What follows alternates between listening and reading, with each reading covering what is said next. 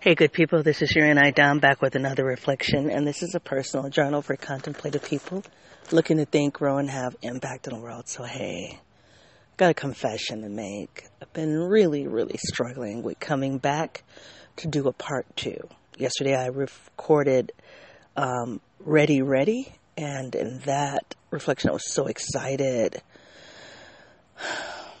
just so hopeful, so encouraged about knowing the next stage of my development work um, as a person that's committed to personal development. I believe as long as we live, we have work to do. And I feel that I finally have consciousness about the work that I need. And um, I, maybe it's consciousness, consciousness or just simply capacity to do it. So maybe I've had consciousness for a while, but not the emotional capacity or even the technical uh, under ca- capacity as an understanding to do the work. And so yesterday I felt that um, the work, the next level work for me was named around healing work. Um, and so I was super excited about it. I'm like, yeah, I'm going to come back and do a part two. And this is my fifth attempt. And I wish I could tell you I, those attempts were lighthearted. They were not. Attempt one was 12 minutes. I deleted it. The second attempt was 44 minutes and I deleted it. The third attempt was like a minute, um, excuse me, an hour and two minutes and then I deleted it. And then this morning, so all of that was yesterday because I said I was coming back yesterday. I tried. And then this morning I did one for an hour and 17 minutes and I just deleted it. And I don't like to do that because to me, I pride myself on this project being committed to my authenticity and my internal world, being authentic about my internal world. And uh, me deleting those to me is an indicator that I don't I don't want to do that out loud. So I have to accept that. So while I am really ready, I'm super ready. I'm excited about being ready. That, that is still true. I'm not sure that I want that work to be done out loud. Especially in an, a, how about this? Especially in a freestyle, unscripted way. Um, the TE part, there were two conflicts I was having in terms of each time I we go down this space and, of, of unpacking trauma, um, unpack, unpacking kind of the area of development that I need to focus on in, in that trauma. There were two things I was contending with that ultimately led to me deleting those episodes. The first thing, and I knew this fairly early on, is that I am a data person. So while this project is dedicated to being subjective, that's part of healing work as well. When you've been uh, raised in an environment and you come from a culture where you're not allowed to be subjective, to have a subjective experience, which is what it means to be human, is to live in the world through your subjective selves. That's the purpose of this project, is to give room for my subjectivity, to validate it, to give it space, to engage in it, to allow other people to engage in it. And for over a year, that's what I've been doing, and I've been super proud and super happy of that. But I think there's a part of this healing work that is unclear for me, and I need data for it. And I, I don't know, I don't really, there's a plane flying above me. I'm outside, by the way. Hold on, I'm going to pause until the plane passes. My healing is going to be, I don't know. I don't actually know what the truth is here. But I'm going to tell you how I feel. I do I feel I need data to move through this process.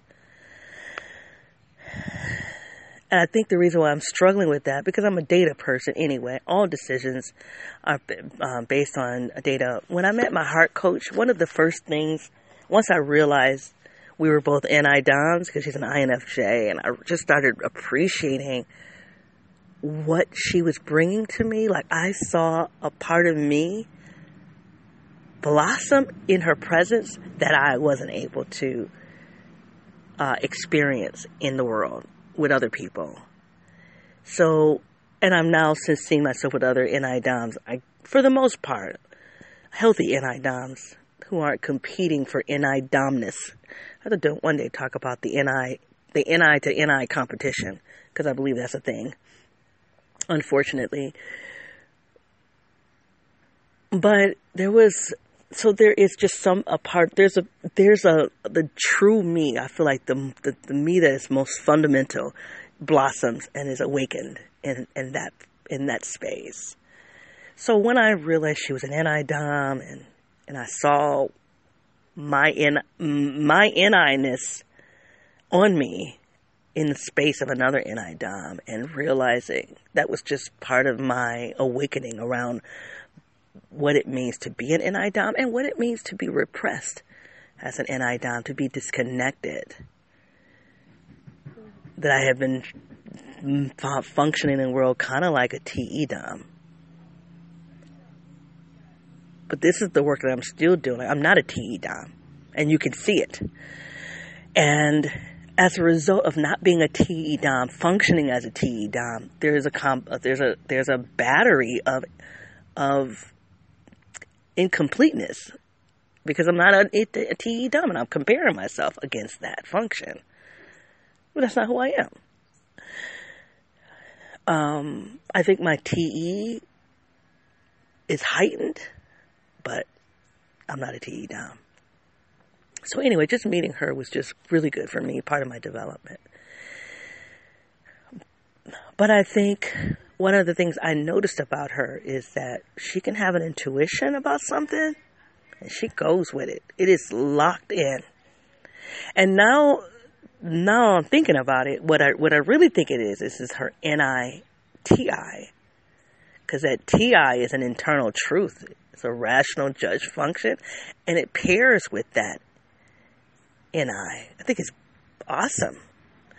So I don't know if other IN, I don't know if other INTJs can feel superior to INFJs because we're like, shouldn't we get it done kind of people? But in some ways, I think the INFJ is more is more powerful because that intuitive in, uh, function, that introverted intuition, is paired.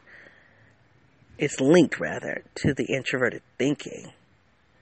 And that introverted thinking, in my opinion, is a beast because you're like, I know, I know, I got it. I got it worked out. It is what it is. and although I think INFJs use that TI in a defensive way, I think when that TI is partnered with, is linked to that NI in terms of the, as in terms of an internal subjective self, it's powerful. So anyway, I noticed this about her, and I always linked it to the FE. I don't know why. But I was like, oh, you don't have a root, you don't have a need to verify your intuition. And maybe it's not, now that I think about the TI connection, maybe it's not that there's no need to verify it. It's just an internal process that's happening already. So their verification for their NI, oh, this is so good. Oh my gosh. And you know, I'm, I'm hard on y'all FE users. INFJs, I've been hard on you. You know that, right? Even though I, I consider us sisters. But this is to your credit I just assumed that you didn't need to verify your intuitions. You didn't need to poke it. You, you intuit something, it is what it is. Boom. For me, as it, I have to verify, I have to vet it, I have to go look for some objective data, I got to put it inside of a framework. I have to externally validate my internal subjectivity. But you verify and validate it, but it's an internal process based on your own truth. I'm jealous, by the way. I'm, I'm, jealous of that. And I think that's what's going on here. Like this work is going to require me to validate my subjectivity, and that makes me want to cry. I can feel it right now. I don't have experience with that. My whole knowing existence is based in some type of external validation process. I'm pretty surprised that in this project that I don't talk about my three degrees.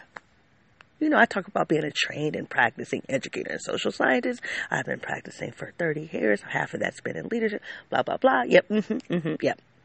But what I don't do is, and every once in a while I'll mention my third degree, my doctorate, every once in a while when it's relevant to, when it's really, really relevant, but I don't use it as a regular staple of understanding me.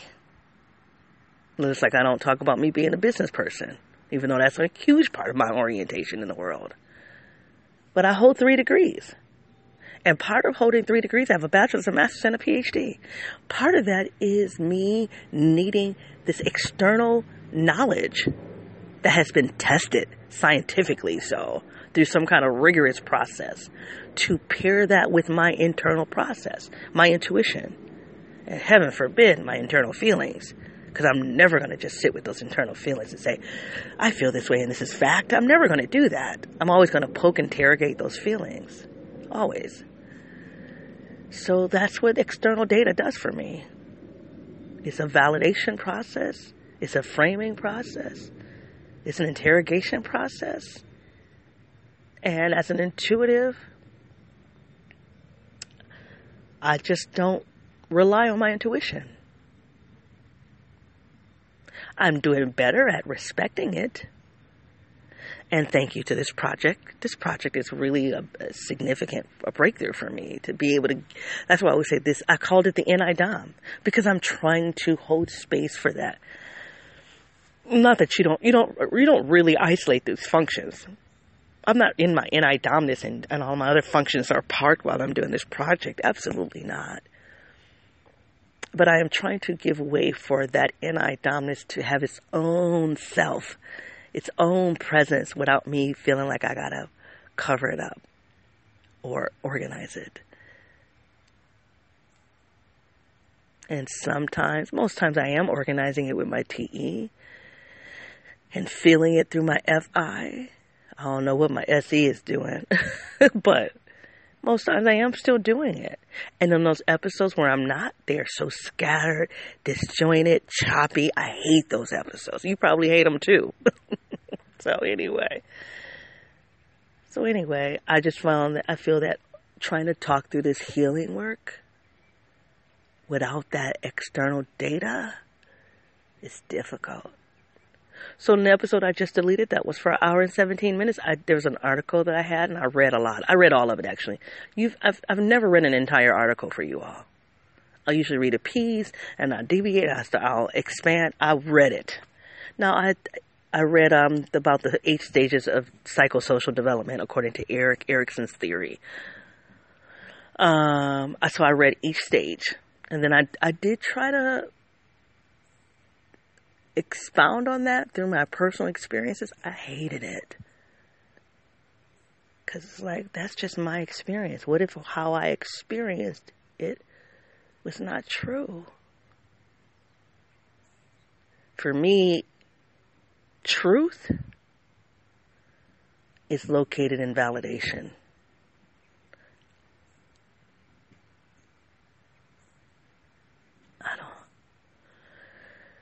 In terms of an experience. Now, I can say I believe in something, and my beliefs can be standalone all day, every day. I can have a standalone belief. But in terms of an experience, saying this is what happened, that's hard. So, can you imagine what it's like to have a set of experiences that are never going to be validated because the world that I had those experiences in don't want it framed in a particular way, I'm stuck. So I have some work to do. I have some work to do. I just I'm not sure if I can do that through this medium. And I will try to give you what I can, but it's not easy. So that the, the data, the verification process is what's part has been inspiring me to push the, hit the delete button. The other part that is uh, inspiring me to hit the delete button is the vulnerability piece. As a type 8 in the Enneagram system, yo, I'm not getting ready to sit here and talk about being vulnerable, talk about being wounded, talk about being broken. No, I'm gonna rise above it, baby. I'm gonna, you know what I mean? I'm gonna rise above it. Uh, and I'm gonna show how I've grown. I'm going to produce something in it. I'm going to help somebody else. I'm not going to sit in that vulnerability. But that's what this stage of the process is going to require me to sit in it. It's going to require that. I'm not going to be able to do that out loud with you all. now I'm going to be able to come back and go, yeah, when I was vulnerable about this thing, I'm going to be able to tell you. That part I'm, I've grown comfortable with. But in real time, letting you hear what that sounds like, oh my God. Mm, mm, mm. I have hit, I've deleted four episodes of almost about three hours of content. Three hours of my time has been deleted. so, it is what it is. So, let me tell you what I am comfortable with doing. I'm comfortable with telling you my feelings right now. I'm comfortable with doing that out loud. Um,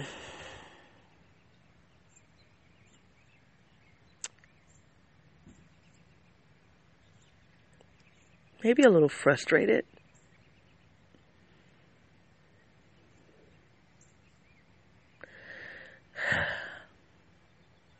I don't know. I don't know why frustration is coming up for me. But knowing that there's work to do, being feeling ready to do it, maybe the frustration is not knowing how to do it. Maybe that's what the frustration is. Now, honestly, there are professionals out there that can help me process all of this. I'm very comfortable with that. And you hear me talking about my heart coach. Uh, yes. But I have found my relationship and my productivity with my heart coach to be strengthened when I do my own work. And that I'm not totally dependent on someone else to determine my truth. I have to do that for myself. And I'm re- I'm here for it. I just I'm going to have to do it I'm going to have to figure out, it's not all going to be out loud. So I wanted to say that to you. That was my confession. That I have deleted four episodes. This is take five.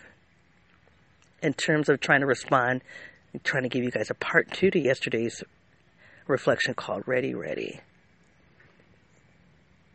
In that episode, I talked about there being seven types of dis- seven types of toxic family systems. And I know I talked about uh, dysfunctional families in, in like May or June. But this particular content I've I stumbled on yesterday, that I stumbled on yesterday was about seven different types of dysfunctional families.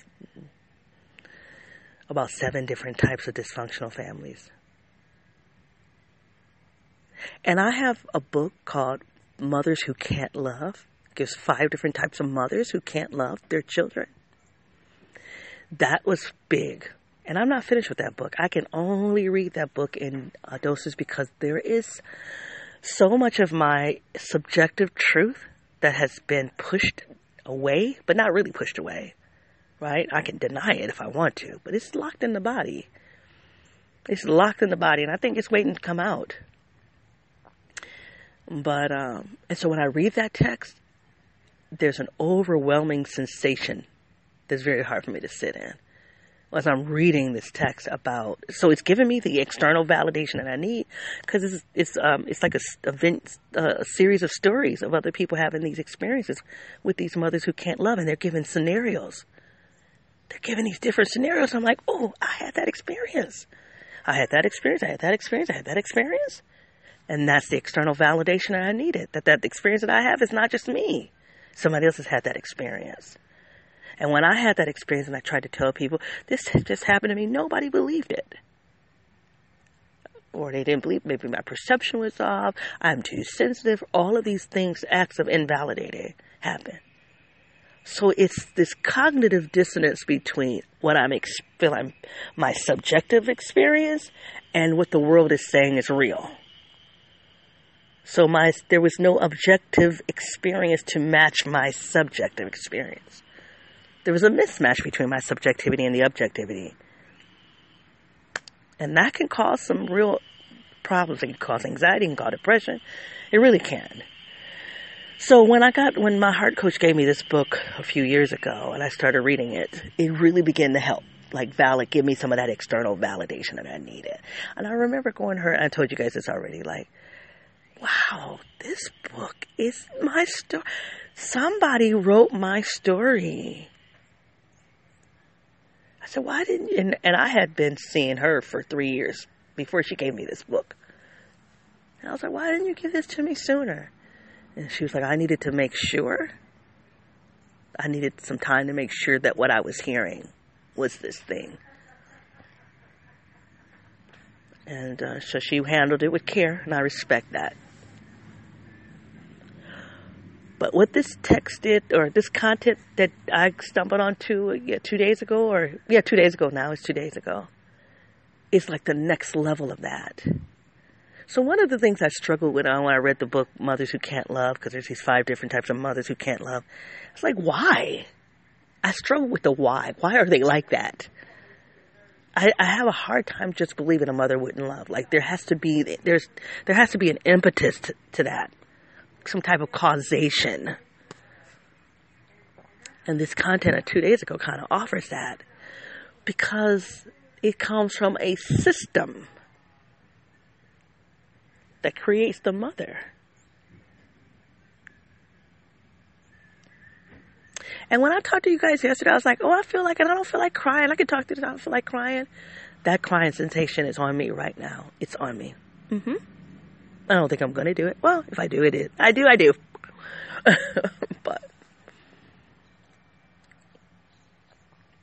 that helps to complete connect some dots for me that I still was having a hard time with.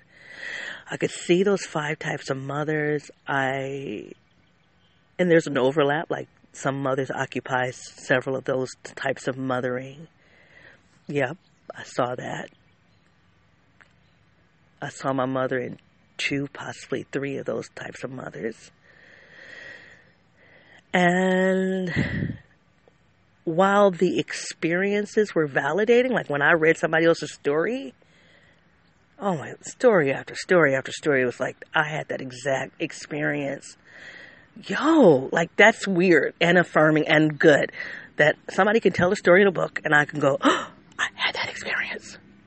So while I might have a hard time validating my subjectivity around the discomfort with it, somebody else is doing that work and that's a model for me and that's helpful.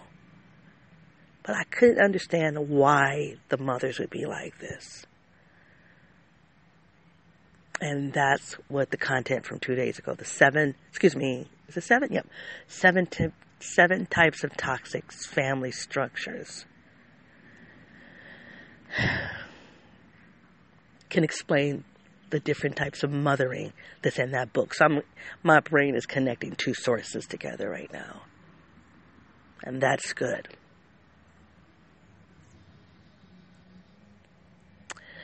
So what I want to do, and I have my notebook, is I'd like to um, explain those seven systems to you. I, I listed them for you yesterday. I'd like to explain them today. And I also told you that there are eight stages of development. I told you for Erik Erikson, and I can see three of the middle stages for me that were. Um, I can I can clearly see the challenges locating in those three stages. Like, well, that didn't happen for, oh, I, I didn't get what I needed there. I didn't get what I needed there. I didn't get what I needed there.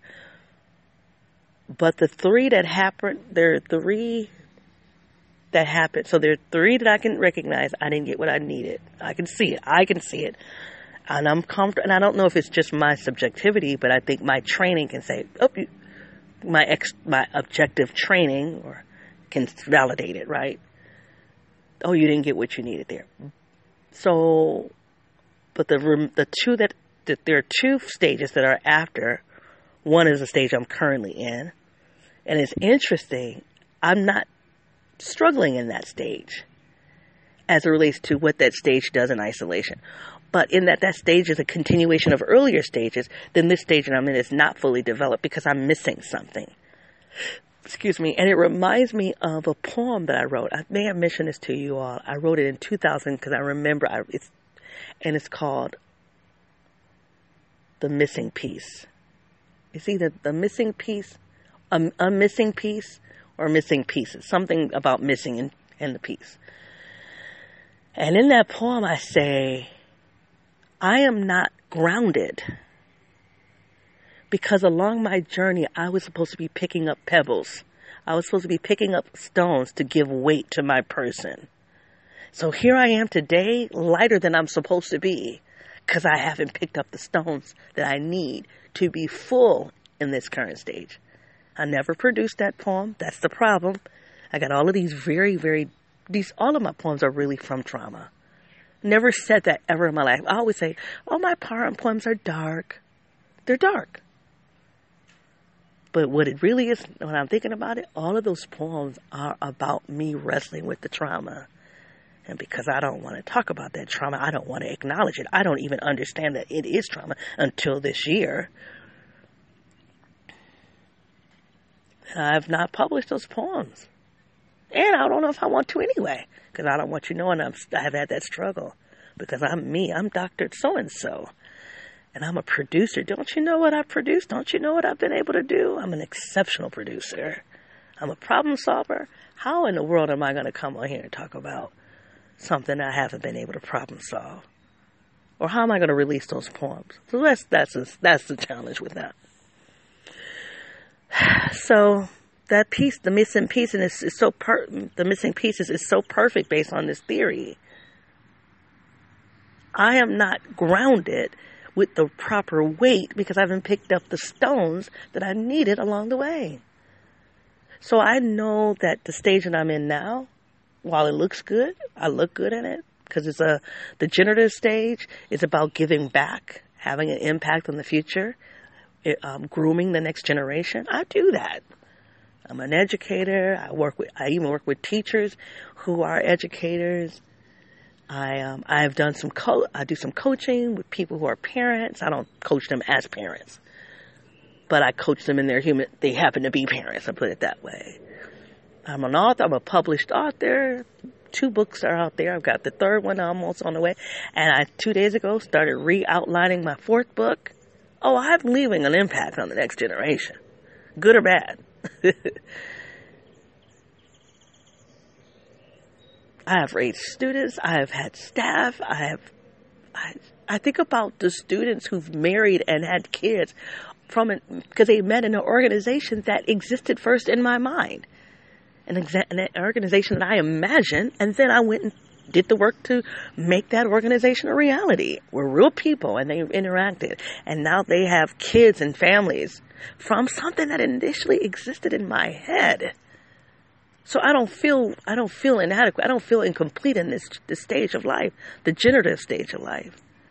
But because the generative stage is a continuation of the intimacy stage from 20 to 40, no. I didn't have real intimacy. I struggled with that. I struggled. I struggled. I struggled. I struggled. The identity stage what are those other stages? Did I write them down? Hold on. So it's the identity stage, the intimacy stage, and the in- industry stage. And I want to tell you, I'm really having a hard time with this reflection because I somehow hit the pause button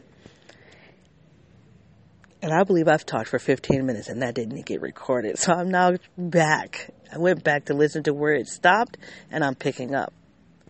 And I don't know if I'm going to be able to give back to you what I said. So it is what it is. You get what you're supposed to get. We're just going to have to trust the process. So, in my attempt to try to recover what I've said already that wasn't recorded, I believe that those three stages, I can clearly see what was missing from my development. And I can see it from the, the angle of an educator. But when I think about what happened in the first three stages, I can't see the income. I can't see it. I can't see it. I can't see what was missing. And I don't know if it's because I am holding on to my memory, I'm analyzing my memories during that time, or I'm analyzing someone else's memories. But there was violence. If I didn't say that, I don't know what part of this is caught, so some of this might be on repeat. There was violence in the home, not a little bit. There's physical violence.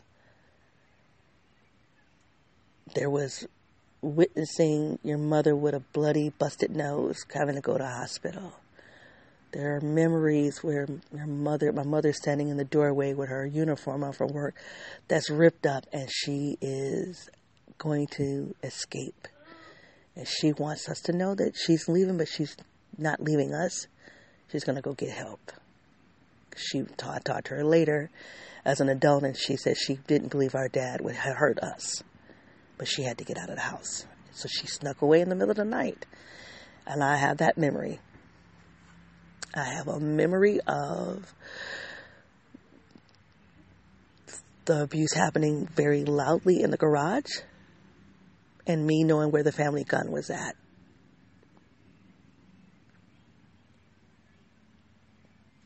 Six or seven years old, I don't know how old I was. I had to be over five because my sister was in the world. And having and having the thought process of do I need to protect? It's my responsibility to protect. So I I and from what I'm reading in this content from two days ago, I know that one of the toxic family systems is called chaos. And what I said in the recording that got deleted, I think, is that I didn't think that that family system was mine. When I was looking through the seven toxic family structures, I was like, oh, that one, I could see a little bit of me, my family there, but that's not it. Because in that system, there's a lot of movement, there's instability, there's a lot of movement, and as a result, the parent is not really the parent. There are all these other parents who are having influence. Uh, let's see what my notes say about that. Excuse me. I, I'm afraid to hit the pause button again because what if I forget to unpause it? Hold on, you guys, just bear with me.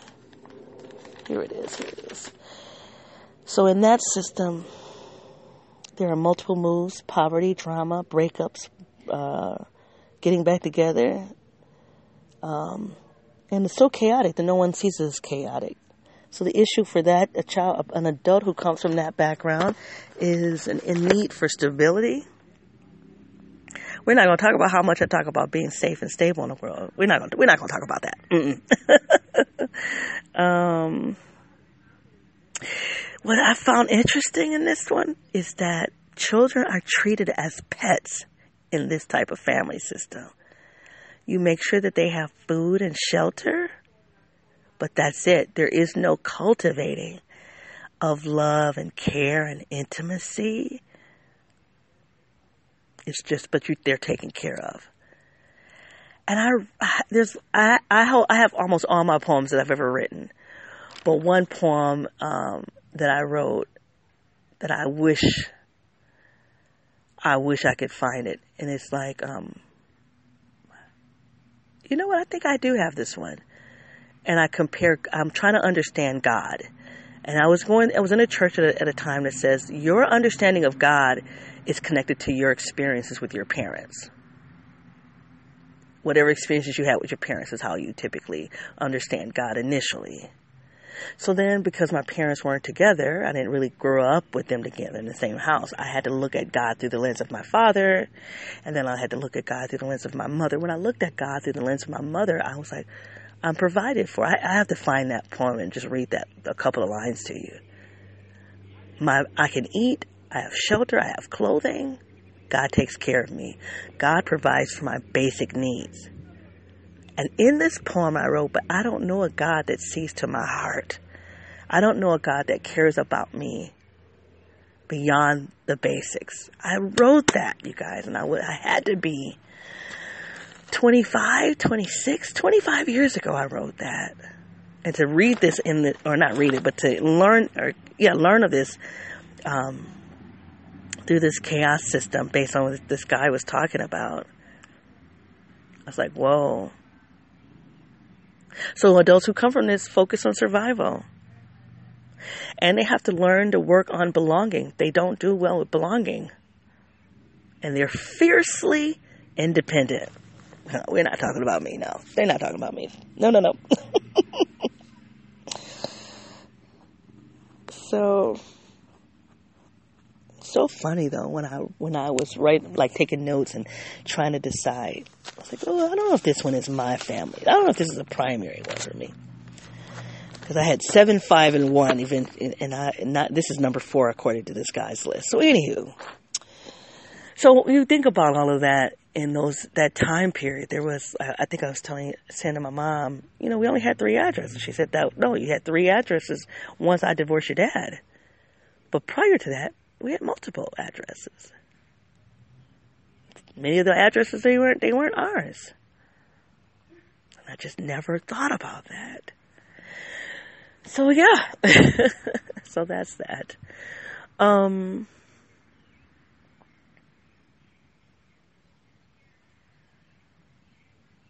I don't know. I don't even know. Did I finish my disclaimers? Well, um, I'm sorry, you guys. I, am I'm at a loss right now. I have no idea where to pick up. I feel like I was in a bubble, and now I'm out of that bubble. It's like, okay, what do I talk about now? So I think ultimately, what has come for me is that those three those three stages that I'm consciously aware of. I'm I can say, yep, there's something there was something missing in those three stages. They were the intimacy, industry, and identity stages from ages 6 to 40. Uh, I'm sure I didn't give those to you in the right order. I can clearly see gaps there in terms of what I needed to develop. And in the next stage, uh, around generativity, where I'm at now, I, I can reasonably question that, although it looks I look like I'm pretty good on, on, you know, on paper, which is one of the types of family, uh, dysfunctional family structures, looking good on paper. And that's how I am in this stage of my life. Look, I'm making an impact. I'm, I'm giving back. Look at me. Look at what I've done. so let me give you another dysfun- uh, dysfunctional family system. This is number seven. I identified with this one right away. And this is more from my extended family, which I think has had a great impact on my mom.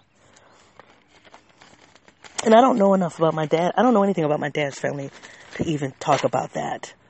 So, his family. So I, it's not that I'm picking on my mother. I don't know, don't know about my father's family, which is one of the reasons why I've hired, I've not hired, but I have a friend of mine who's a genealogist who's helping me to look into learning about the family because I have no idea who those people are. I don't even know. I don't know their names. I don't know where they live. I don't. I, nothing.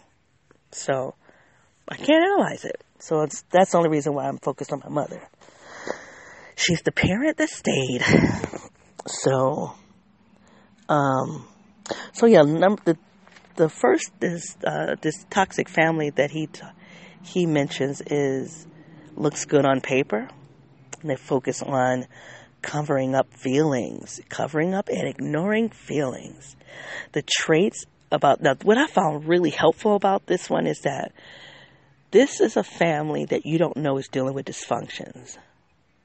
So other families that deal with dysfunctions, you know it, you see it, but not this family. And I'm not talking about my immediate. I'm talking about my mom's family, which was part was part of raising me, right? So I've always looked at that as good but now I'm like, oh, that could have had an impact on my development. Hmm. Well, anyway, this is the one toxic family system that the world doesn't know is toxic because of how they are focused on image and status and looking good.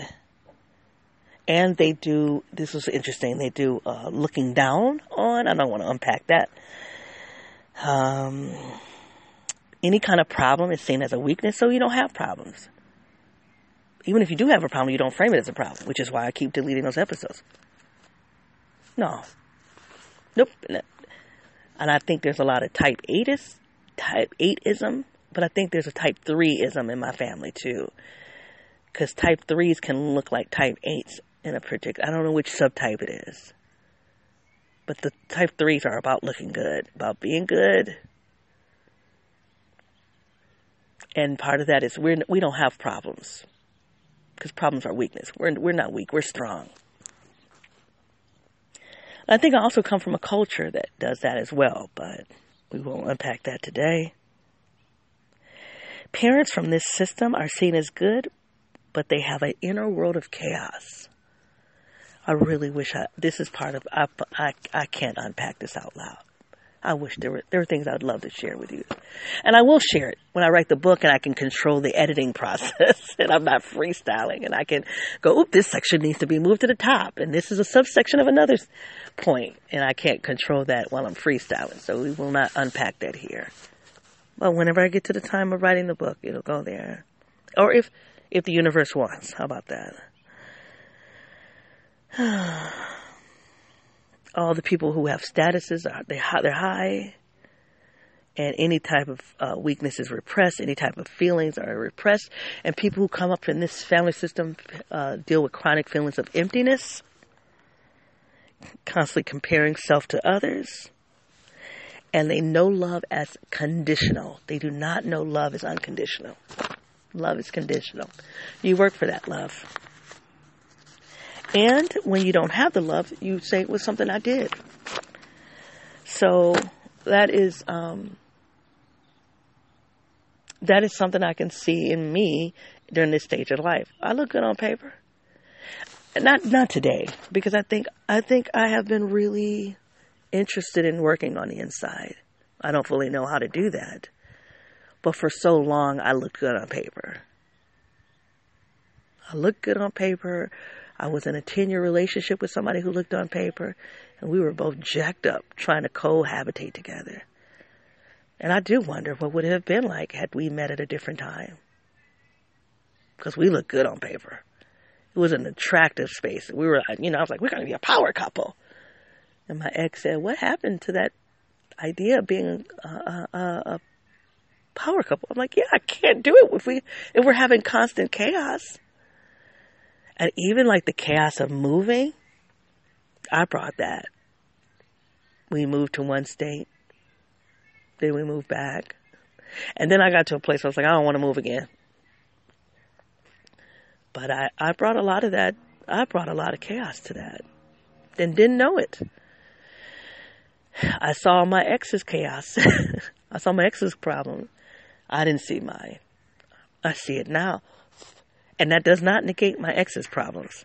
I was more than likely drawn to my ex because of the problems. Right? So you just had two people who were good on looked good on paper and had excuse me, but had all kinds of shittery underneath the surface. And now trying to cohabitate and live together and trying to but the good to my defense, I wanted to do the work. But because you look good on paper, it's hard to go somewhere. Even when we did couples counseling, it was hard to go somewhere and and and for a practitioner to crack that. They had to be really good at getting out from behind the paper part of us, because we were going to project that.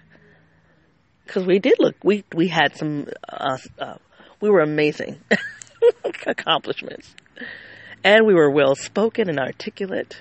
We were fine we just, we know we need we know we need therapy together, but like we couldn't tell you what was wrong.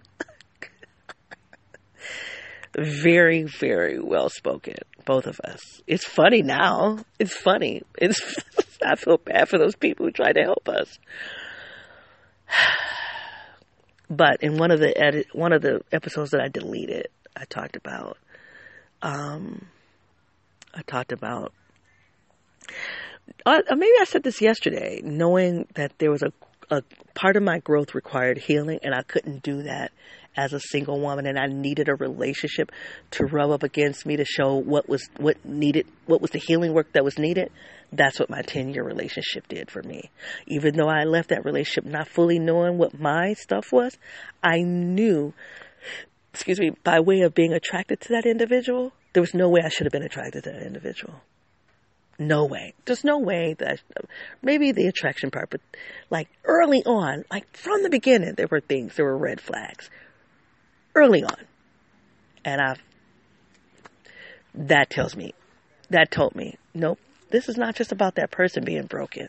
You had some brokenness too. And that's kind of what I've been committed to since the breakup.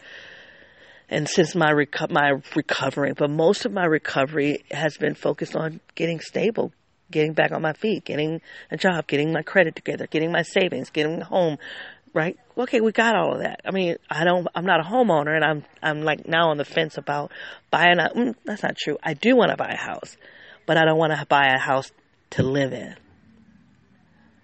per se. Anyway, we won't talk about that now. But, you know, I mean, there's still work to do. There's still work I want to do on my credit, but my credit's pretty, pretty comparable, if not better than it was before.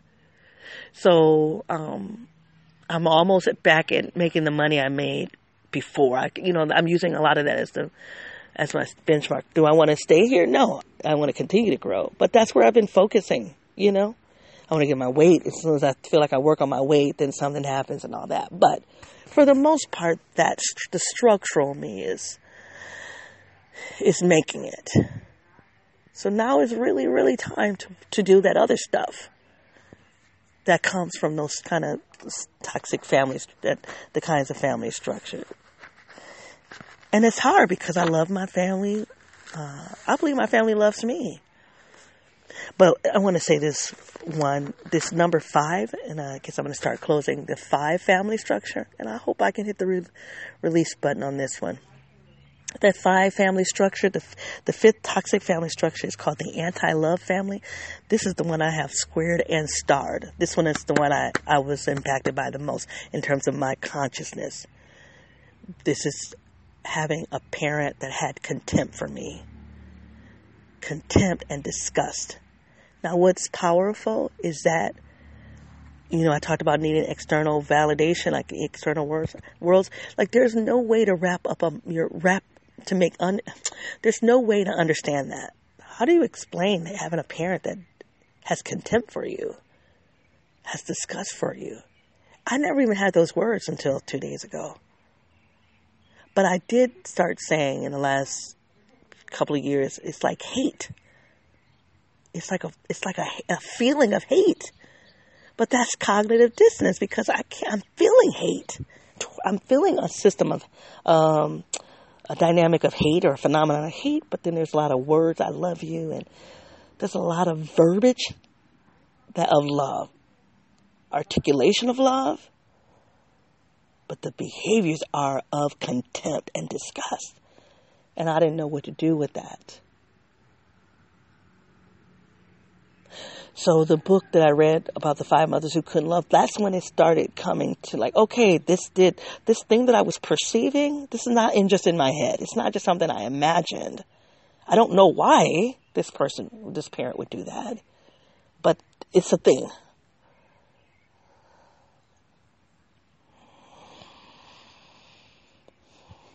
So this content I took a couple of days ago is the fifth type of family toxic family is called anti it's called the anti-love family. And he says it's different from a family that is unable to show or express love. To say I love you, but they're they're they're unable to show it. This is a family that is is act, actually has contempt. There's a lot of self hate. Um, there's bullying. There is a when you go to a, to them and you say, "I'm I'm hurt," well, what do you want me to do about it? Or that happened to me.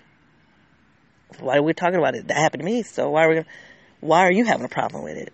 If it happened to me, it happened so. Why are you having a problem with it? Vulnerability is picked at. If I'm miserable, you're miserable. And adults who come from that come out in one of two ways. They're either incredibly cold or incredibly sensitive. And I believe my sister and I both occupy where we occupy. We're, we fit there. One is one and the other is the other. I won't talk about that. In that family, you experience a sense of betrayal. Sense of betrayal. Because if the per- the people who are supposed to love you, they're not supposed to hate you and have contempt for you, and they have it, that's Oh, I didn't turn off my indicators. The, I haven't done it in a long time.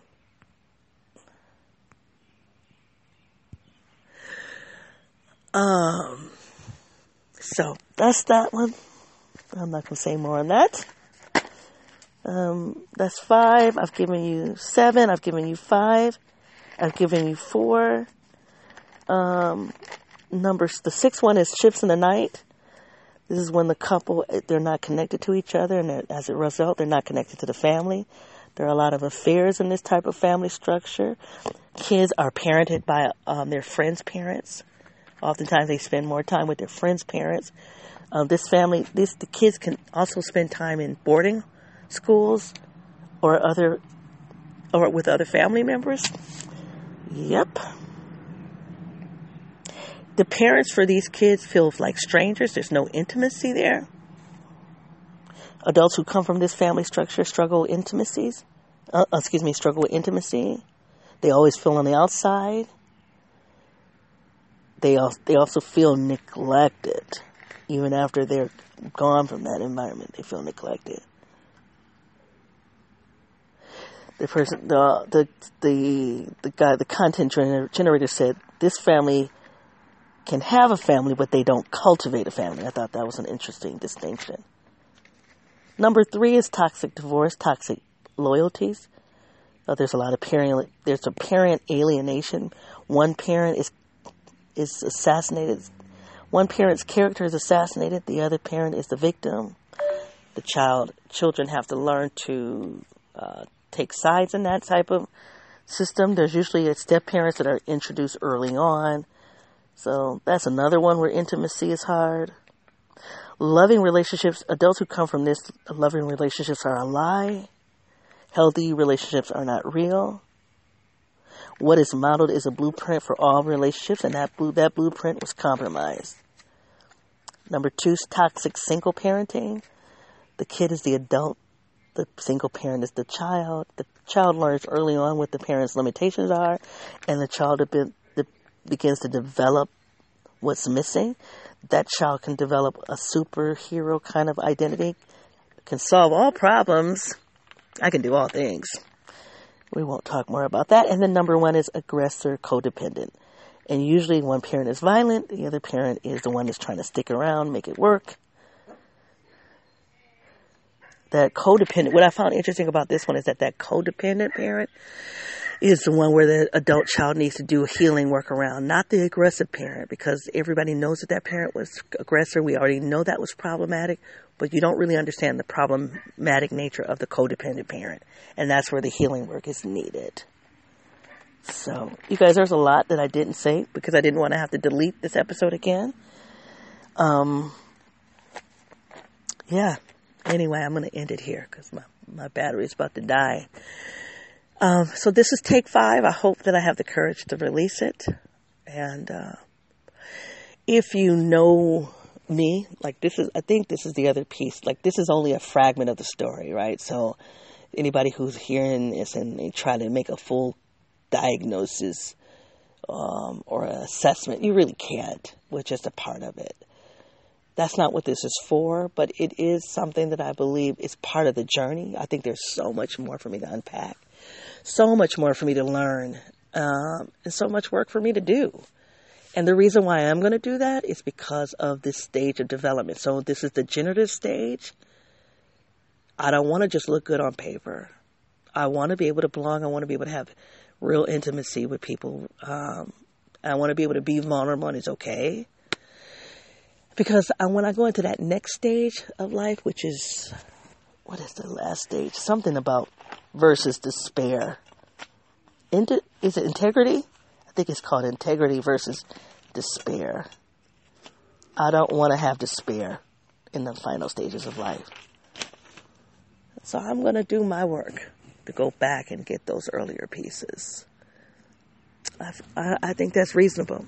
And I suspect in an environment, in a culture of capitalism, patriarchy, sexism, racism, you know, I believe we all have work to do in this area. We all have deep work. Now, do all of us, we all have the courage to do it? Do we all have the resource, resources to do it as in time and money? No.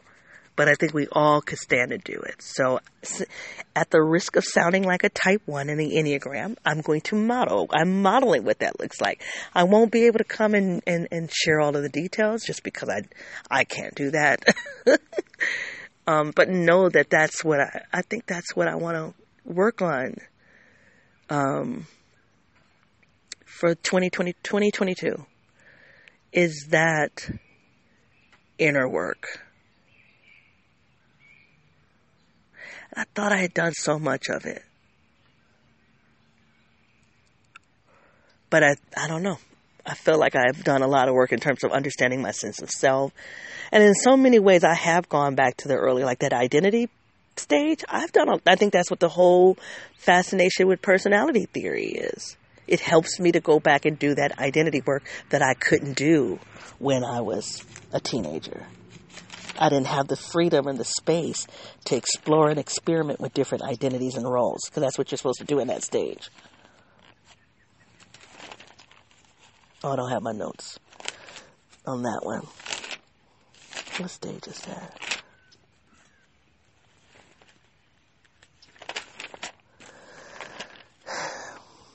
Oh, here it is. Yep, identity and role confusion. Yep, and that's between 12 and 18. You're supposed to experiment with different identities and different roles. You start experimenting who the adult you is going to be.